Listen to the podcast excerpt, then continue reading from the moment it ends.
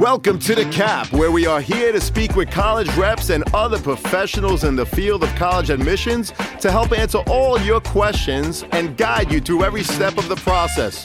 So if you're serious about college admissions, you've come to the right place. Are you ready? Let's talk about it. And now, here's your host, Dr. John Durante.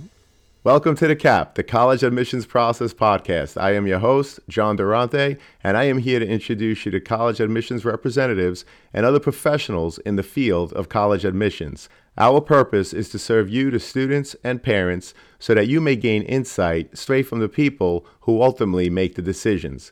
Regardless of whether you will apply to a particular school being highlighted, you should listen to all of the episodes, as each guest will give you tremendous insight and advice on every aspect of the college admissions process, prompting you to come up with your own follow-up questions for when you visit campus or meet with a college admissions representative yourself. Lastly, if you have any questions you'd like me to cover on future episodes or any comments you'd like to share, please email me at collegeadmissionstalk@gmail.com.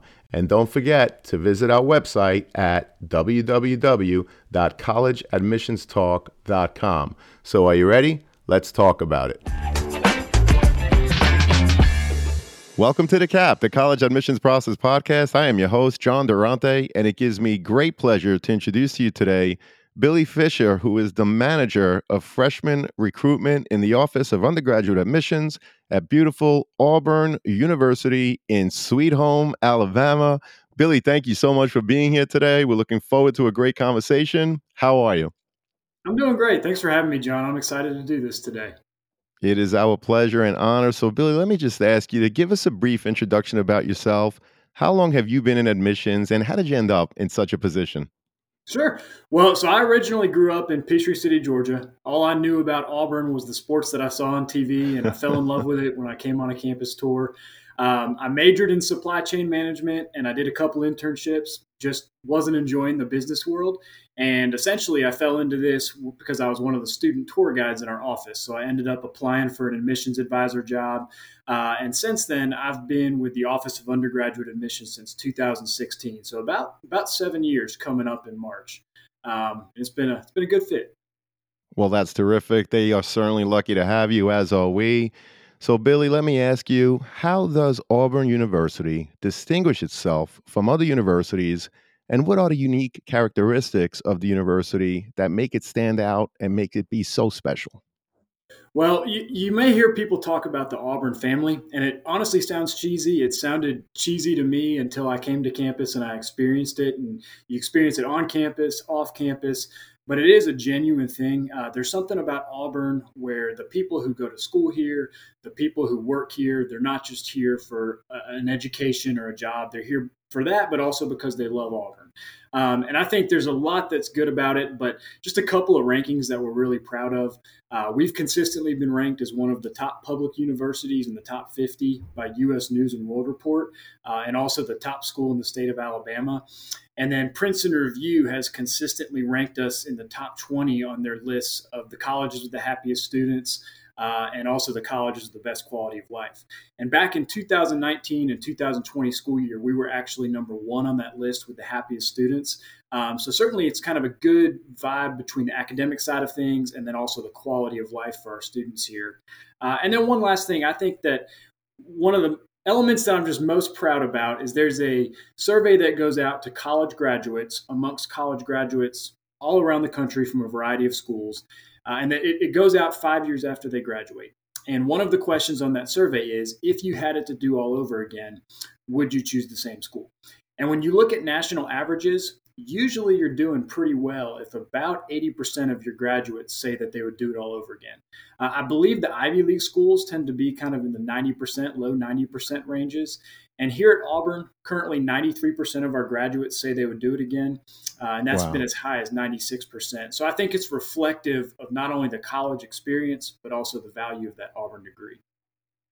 Well, that's terrific. Thank you so much for sharing the information regarding the rankings, and also the fact that you survey the students 5 years out. The national average in terms of whether they would do it all over again, you said, is at about 80%, but at Auburn, it's 93%. You also mentioned, by the way, that the Auburn family is alive and well. And by the way, Billy, there's nothing cheesy about it, because let me share another statistic with you. Nationally, it's 69% of the students that return for a second year. Auburn University, I'm happy to say that I just read a statistic that you guys are at 92% in terms of your retention rate. So Billy, what's the secret?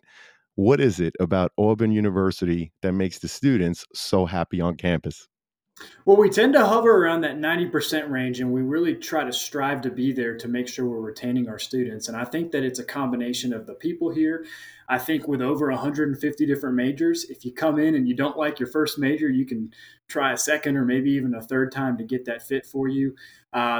Auburn will do everything possible to support you, both inside and outside the classroom. And I think our students do an excellent job of taking advantage of those resources that are available. And then I also think that we are a large school. We've got a fun atmosphere with the SEC sports. But while we're a large school, we also have a pretty small campus. It's very compact. So even though we've got 25,000 undergraduate students, there's still a family feel to it where you'll pretty commonly be walking throughout campus and see some of your classmates and some of your friends very easily. You're not necessarily a small fish in a big pond like some people may think that you would be at a school this size. Well, we appreciate that explanation, how it's a fun atmosphere. And of course, it's the people at Auburn that make it such. So I know that there's a lot of students out there that want to attend Auburn. So let's get a little bit into the application process, Billy, if you don't mind. Can you tell us about the admissions process at Auburn University, and how does the university evaluate prospective students, and what are the requirements for admission? Sure.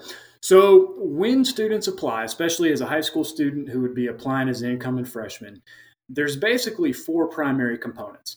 You have the admissions application itself, and they can submit that through our website or through the Common Application. You have the high school transcript reflecting their completion of grades 9 through 11, and students can actually upload that into their portals themselves. You have the official ACT or SAT score sent to us electronically directly from the testing agency. And then there's also a $50 application fee. We do accept fee waivers, though. So if a student has like an ACT or an SAT fee waiver, a NACAC fee waiver, if they're on free or reduced lunch, different financial hardships, we can get that application fee waived. For this year's senior class, we also had a test optional policy where students with a 3.6 or higher weighted high school GPA could apply test optional. With that being said, that's not a minimum to be accepted. It's just a minimum to apply test optional. Ultimately, our test optional pathway is quite a bit more difficult and competitive to be accepted through. Only about 10% of our incoming freshman class ends up getting admitted through that pathway. We don't have any minimum criteria to be accepted for admission as far as like a GPA or a test score goes. What really happens is we base our admissions decisions off the applicant pool at hand in a given year. So the competitiveness of the academic pool is going to dictate how admissions decisions are made and what that freshman class ends up shaping out to be. But those four primary components, assuming a student applies with a test score, are what would make up a completed application file. And then the only other thing that I would add to that is that that's the way that it worked for this year's current high school senior class. I think that it's going to be a great guideline for next year's rising seniors. I always recommend for Auburn specifically, just if a student is interested in applying, just check back with us maybe the summer between their junior and senior year of high school. That way everything is up to date and set in stone as possible in case anything were to change slightly. Well, that's great advice. And thank you so much for sharing the four components, particularly the test optional nature of it. So students, you need a 3.6, not to automatically be admitted, but if you want to go test optional, you need that 3.6 GPA. And it's very interesting that only 10% of the students that applied test optional, in other words, without submitting an SAT or an ACT score, actually were accepted. So, Billy, thank you so much for giving that insight and that overview. We really appreciate it. So, how many applications do you review a year? And how do you determine how many students to accept, waitlist, and even deny when there are more deserving applicants that apply than your seats available? So, Billy, what's the secret sauce? Sure. Well, I'll tell you this. So 2 years ago, our application numbers were up about 60%, and that put us at about 25,000 admissions applications. Wow. Last year, we went all the way up to about 46,000, and this year, I think that we're going to be pushing 50,000. So it differs from one year to the next, but it's definitely skyrocketed quite a bit the past few years.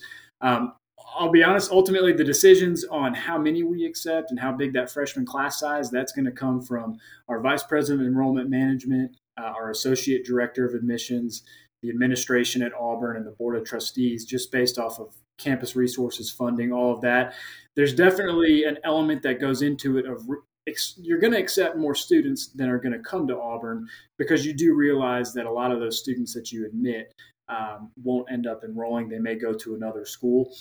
So they've got some projections and some data based off past years and then moving forward that ultimately helps to decide how many students we admit in a given year. And that can change slightly from one year to the next based off of strategic enrollment goals that are set by the administration, and then also just off the application pool at hand. What's up, podcast friends? I'm happy to share that we've teamed up with DormCo to make your dorm decorating a lot easier. Why DormCo? They offer quality and durability, affordability, and a wide selection for bedding to storage solutions and everything in between for your dorm room. So if you or anyone you know is looking to decorate your dorm, see the affiliate partnership link in the show notes for DormCo, your one-stop for stylish, affordable, and quality dorm essentials. Please note that if you make a purchase through any of our affiliate links, the podcast gets a commission, but rest assured that we would only promote products that we believe in and feel would benefit our listeners. Thank you all, and best wishes. Well, we appreciate that, Billy. And as part of the overall application, if a student is in fact able to come and visit campus, what are the areas that they absolutely should visit? And what are some questions they should be asking to help them determine whether or not Auburn University is, in fact, the right fit for them? Sure. Well, I'm a big believer in campus tours, and that's true whether you're looking at Auburn or any other school. Obviously, I went to Auburn. I'm a recruiter for Auburn, so I'm passionate about the school. But I do understand that Auburn's going to be a great fit for a lot of people, and then other students may find a fit somewhere else. And that's okay. There's nothing wrong with that. So what I always say is take a campus tour of anywhere you may even be remotely interested in. At the very least, take a campus tour. I recommend if there are any majors that a student might be interested in or they have some set areas of interest, a lot of schools will offer the ability, Auburn included, to set up meetings with different academic departments to learn about their school, see their facilities. Our rec center, if you were to come to Auburn, it was the top-rated rec center. I think it was around 2015 or 2016, but it's still one of the top-rated rec centers in the country. So I would definitely recommend checking that out. And then lastly, I would also say maybe a housing tour as well. A lot of students like to check out the on-campus housing options, and we'll check that out if students want to be involved in that. Well, that's terrific. Thank you so much. And what is the average profile of your current freshman class? And Billy, if a student falls a little below that mid 50% range, what are some of the things that they can do to enhance their overall application? Yeah, well, you mentioned that mid 50% range, and that's something that we really like to highlight in our office because we truly don't have minimums. I think a lot of people think there's a minimum GPA or test score cutoff, and that really isn't the case. Ultimately, it is a little bit different for our in-state Alabama residents versus our out-of-state students. We are a land-grant school and a state institution, so we do have a priority to the students coming from the state of Alabama first and foremost. Really, regardless of if you're talking about in-state or out-of-state, the middle 50th percentile for GPA is about a 3.8 to a 4.3 GPA. That is a weighted GPA. And then for our Alabama residents, we don't have a preference for ACT or SAT. We'll take either one of them and whichever is higher on file. But for our Alabama residents, the middle 50% is about a 23 to a 30 on the ACT or an 1120 to a 1350 on the SAT. And then for out-of-state students, it's about a 26 to a 31 on the ACT or a 1210 to a 1350 on the SAT. And like I said, it's a weighted GPA, and then those test scores would also be super scores as well. So we do accept the super scores and look at those in the process. Now, I will say 25% of the students who come into Auburn are going to fall below that profile. I would say one of the biggest things that they could do is just A, stay on top of their grades, because a lot of times if a student is deferred early on in the admissions process, we may ask them to submit a mid-year transcript reflecting their fall semester grades. Another one would be to continue testing and try to get that ACT and that SAT a little bit higher. And then a third one is going to fall in lines with the testing opportunities. But we see that a lot of students are very geographically based with whether they take the ACT or the SAT. And I would say if you're really heavily focusing on one over the other, give the other test a shot. Just because sometimes there's a preference for one test over the other. A lot of states will push one test over the other, and it just gives different testing opportunities to get those scores as high as possible. Well, that's great advice. A lot of students, they may feel that they want to take the ACT, but you're right. It doesn't hurt to try the SAT or vice versa just to see if, in fact, it's a higher score. So we appreciate that, and I love how you talked about your in-state students, your out-of-state students. So, Billy, what percentage of your students are from out-of-state? And does the application process differ for in-state or out-of-state students in terms of your overall process? Well, so about 40% of our students are from outside the state of Alabama. I would say some of our most commonly represented states are going to be Florida, Georgia, Tennessee, Texas, California is a big one. But ultimately, we've got all 50 states represented on campus and over 80 different foreign countries. So we've got students coming from all over the place. But at the end of the day, while we want out-of-state students, we love having our out-of-state students coming to campus and really just creating that culture that we have here at Auburn. We do have a duty to the in-state students. So I would say that we prioritize making sure that we are making Auburn accessible to our in-state students from the state of Alabama. That doesn't mean that if a student from the state of Alabama applies for admission, they're automatically accepted, but it does mean that it's going to be quite a bit more competitive out of state than it would be in-state getting into the university. Well, we understand that and we appreciate the insight. So what are the most common mistakes that prospective students make when applying to Auburn? And Billy, how can students avoid these mistakes and increase, again, their overall chances of being admitted? Sure. Well, I would say a couple of things. So one of them, and this doesn't have to be a mistake, but I would say not coming for a campus tour or potentially coming for a campus tour too late. And a big reason why is because there's information that's included in the campus tour about the admissions process that's good to learn on the front end. So that's going to be one of them. The other one would be not sending test scores. Especially in the past couple of years since the COVID pandemic, so many schools have gone test optional, and a lot of schools do their test optional policy different. And at Auburn, we do have test optional policy. Students can be admitted that way, but it just is significantly more difficult to be accepted test optional. So what we see sometimes is that, especially in some areas outside the state of Alabama, it can be common for students to receive guidance that's somewhat geographically based to apply test optional, when in reality, the test scores that they have would be phenomenal to submit for both admissions and scholarships. And so it would be either not testing or not submitting those test scores. And then the third one that I would say is not taking both the ACT and the SAT. That's true for not only admissions, but also scholarship purposes. I just think it's great to get more testing opportunities, and then it's also great to figure out if there's a big performance difference from one test over the other. Well, those are great insights, and again, tremendous pieces of advice, Billy. We appreciate it. And I was also curious, does Auburn offer an honors program? And if so, how are students considered? In other words, do they have to apply separately? They do. So essentially the way it works, and this could change going into next year because the applicant pool kind of depends how competitive the GPA and the test scores are.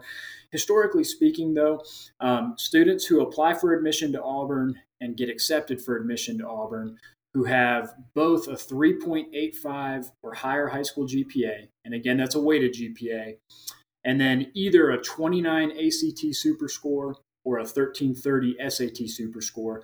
What would happen is, in that instance, they would receive admission to the university, and then they would receive a separate invitation from our honors college inviting them to apply to the program.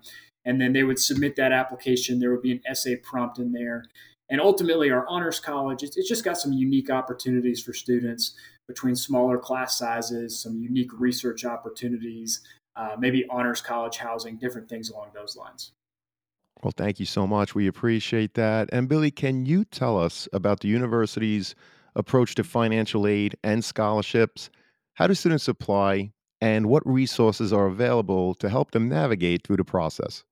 Sure. Well, so I'll say this, as far as resources goes, we are always here as an admissions office. Our desire is to help students, and we can answer a lot of questions about financial aid and scholarships. And when we can't, we can send them to our scholarship department or our financial aid office to have financial aid advisors assist them.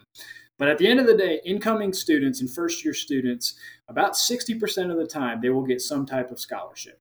And essentially, the way that the process works is when students apply for admission, if they apply for admission by one of our early action deadlines, which for this year's senior class, the final early action deadline was December 1st. For those students, they are actually automatically applying for merit-based scholarships and then also need-based scholarships through the admissions application itself, as long as we receive the FAFSA from them. With that being said, once they're accepted for admission, we have a separate scholarship application for students to complete. We call it AWESOME. It's spelled AUSOM. It stands for the Auburn University Scholarship Opportunity Manager. Basically what it is, though, it's a one-stop shop scholarship application that works with all of the information we have about a student to generate everything that they're eligible for, whether it's based off their major, based off different demographics, based off of where they're from. And as long as they complete that application as complete as possible, and they follow the prompts within that scholarship application portal, they're in good shape to make sure that nothing through Auburn ends up slipping through the cracks. So for this year's senior class, the deadline for accepted students to submit that is February 1st. And then if students are offered multiple scholarships, multiple components of financial aid, they can always stack that on top of each other for as much possible aid and scholarship money as possible while they enter Auburn. Well, we appreciate that. And prior to this conversation, you and I were talking, and you made me aware that Auburn is, in fact, an academic review. In fact, it's strictly an academic review process. Billy, can you elaborate? What exactly does that mean for our listeners? Sure, absolutely. Yeah. So at the end of the day, we are truly not just a GPA and a test score. It is ultimately an academic review, but there's a lot more that goes into that.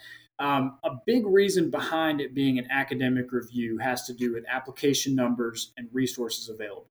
So when we're pushing close to 50,000 applications, we want to ensure that anything that we're going to ask a student to submit as part of their admissions application file, we're going to be able to do justice as an admissions team and review it thoroughly, but also equally amongst every single applicant that applies to Auburn. And so because of that, we come to the application review being more academic in nature, largely just based off of resources at hand.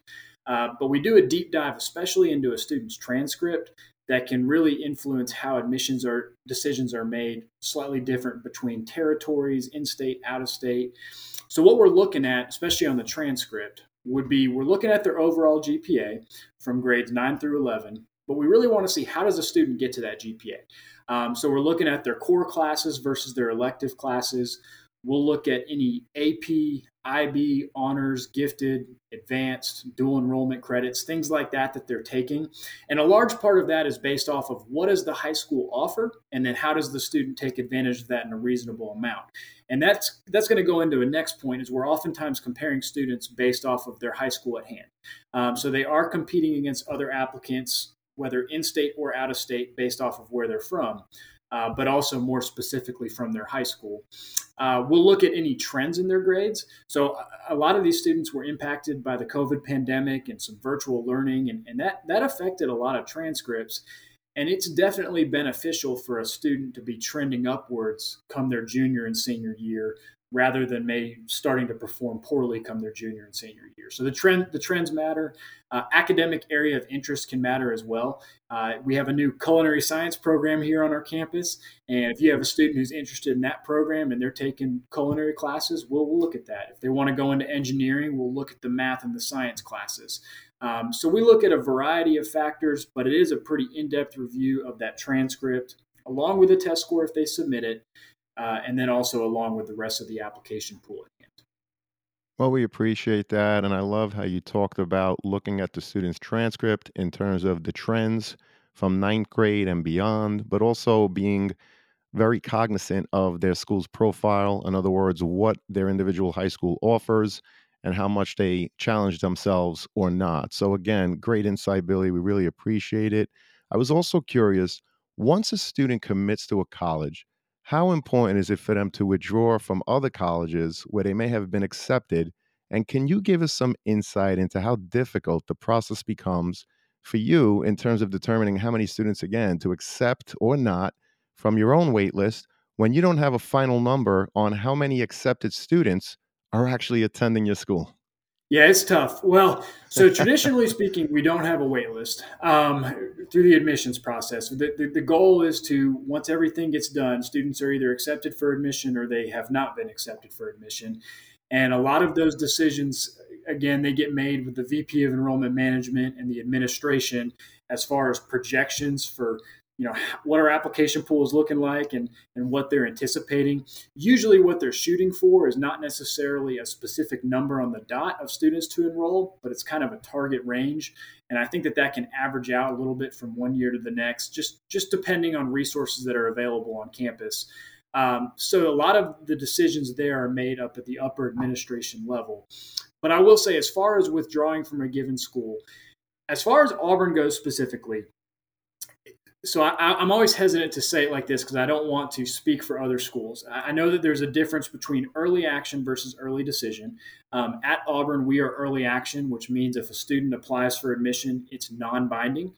So they can apply early action, get accepted. They are not required to come to Auburn. They've got until May 1st of their senior year to make that final decision. Schools that are early decision, a lot of times it will be binding, where you go into an agreement saying, if I apply early decision and get admitted early decision, I'm going to be coming to that school. And I think in that instance, usually it is a good idea to go ahead and withdraw from other schools that you've been accepted for admission through. At Auburn, if it's not binding, I say stay in the application process as long as you can up until the national deadline of May 1st for this simple reason. If you're staying in the process, you're meeting admissions application deadlines, scholarship application deadlines, potentially housing deadlines. It just buys a student time to get their overall financial picture. Maybe they might change their mind a little bit throughout the process. It just ensures that if they do change their minds come late April before that May 1st deadline, they've still got their options on the table. So that's how I would approach it from Auburn. It's always a good idea for students to let us know when they have made that decision, but it's okay to hold on for a little bit because that May 1st deadline is there for a reason. Well, that's definitely a great way to approach it. And Billy, how does Auburn University support students once they are on campus and enrolled? In other words, what kind of resources and services are available to help students succeed academically and socially once they're on your campus? Sure. Well, one of the things that I love about Auburn is going to challenge you, but they're going to give you every resource that you need to be successful. It's really up to the student themselves to take advantage of it. From a social standpoint, a couple of areas stand out. And for any of your listeners, I would recommend they go just type in online, AU Involve. And basically what it would do is it would pull up a database of all 500 plus organizations that we have. Wow. You can filter it based off of interest, and it'll give you a little info about what we have in those areas, give you an overview of the organization, and even a point of contact a lot of times if they want to reach out and learn a little bit more about it. So that's a good way for getting involved as far as organizations go. A lot of our incoming freshmen will join something that's called a learning community. And that's basically a group of about 20 freshmen, and that's grouped together based off of a common interest or a common major. And what happens in a learning community is a student would come in their freshman year. They would have a variety of the basic freshman core classes with the other students in their learning community. They can form study groups and meet regularly outside of class. And it can help to get that interaction early on with students who maybe they're having more classes with beyond that freshman year. So we see a lot of students who will succeed in that, not only socially, but also academically. And then especially from the academic side, we have a program called SKIL through our campus. And basically what that is a program for any students who maybe struggle with learning differences where they can get academic coaching and regular meetings outside of class on a weekly basis with their coach to help them with their tutoring throughout the semester. For any other students who may want to take advantage of resources, we have Study Partners, which is a student-on-student tutoring service. We have something called the Miller Writing Center, which is essentially professional writing help for different papers that need to be written. And then we have something called Supplemental Instruction as well, which is essentially if a student has been successful in a given class that tends to challenge a lot of other students on campus, they can apply to be a supplemental instructor. And if they become one, they will then go to class as the supplemental instructor for a semester with the rest of the students. They'll be available for assistance outside of class. They'll hold review sessions, things like that. So the resources are there, not only on the academic side, but also on the social side. It's really just a matter of taking advantage of them. Well, that's terrific. You mentioned AU Involve with over 500 clubs, your learning communities, your study partners. Billy, that's terrific. And I always put in the show notes the Office of Undergraduate Admission. Of course, in this case, it'll be for Auburn University. If there are any links that you want to share with the students and their parents, obviously just send them to me. And of course, I'll make it available to everyone in the show notes. Yeah. Billy, I can't thank you enough. This has been a tremendous conversation. Unfortunately, it brings us to our last question, which is, what are your top three pieces of advice that you will provide students and their parents getting ready for the college admissions process? Yeah, well, we've kind of talked about a few of them here, so I may sort of repeat some of what I've said already. I'll say that I'm going to give you four, if that's all right, just because I'm going to repeat some of what I've said. No problem, Billy. All right, so I would say take both the ACT and the SAT. Even if your region or your state is very ACT heavy, SAT heavy, take them both. Take them both early and often. I'd say take campus tours of anywhere that you may be interested in. You never know how much you may love a school until you step foot on that campus. So you may surprise yourself, and it's always a good idea to do that. The other thing that I would say is any schools that you're interested in, I know Auburn in particular, reach out to the admissions staff for assistance. High school counselors are a phenomenal resource, and they do a great job, but they deal with so many students, and they also deal with ever-evolving and changing admissions processes from one year to the next for different schools. So it's really hard to keep up with. So I say sometimes it's just good to just go straight to the source and work with both your high school counselor and then also your admissions advisor for your school. And then lastly, I'll say this because Auburn, we are in Southeastern Conference school. We love our football. We love our sports here. But I would say as passionate as I am about it, don't let your fandom, your family's legacy or alumni status, don't let that get in the way of applying to a given school. Give it a fair shot. Give it a fair shot outside of a game day because you may surprise yourself there and you may find that the great fit for you is not what you were expecting to be. So try to put those biases aside in the college selection process.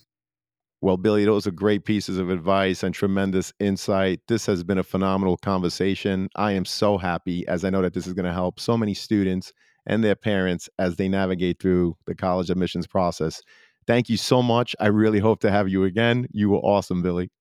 Thank you for having me. I really enjoyed it. Our pleasure. Thank you.